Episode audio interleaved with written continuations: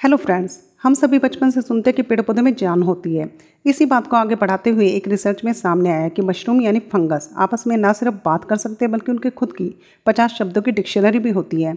ये बात आपको अजीब लग सकती है और हो सकता है आपको इस पर यकीन भी ना हो। बता दें कि ये रिसर्च प्रोफेसर एंड्रयू ने की है।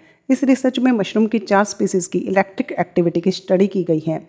इन चार स्पीसीज़ में एनोकी स्पिल्टगिन गोस्ट और कैटरपिलर फंगिस शामिल हैं। इस स्टडी से पता चला कि मशरूम की इलेक्ट्रिकल इम्पल्सेस इंसानों की भाषा की तरह ही हो सकती है। रॉयल सोसाइटी ओपन साइंस में प्रकाशित इस रिसर्च में दावा किया गया कि फंगस की डिक्शनरी में कुल पचास शब्द होते हैं और इन शब्दों के इस्तेमाल से ये आपस में बातचीत करते हैं। इस रिसर्च में बताया गया कि मशरूम आपस में मौसम और आने वाले खतरों के बारे में बात करते हैं। कुछ वैज्ञानिक कहते हैं, इस पर और ज़्यादा रिसर्च करने की ज़रूरत है। इतनी जल्दी इसे इलेक्ट्रिक एक्टिविटी को लैंग्वेज कहना ठीक नहीं है। आपका इस बारे में क्या विचार है? अपना जवाब कमेंट बॉक्स में ज़रूर दें। क्या मशरूम वाकई में बात करते हैं?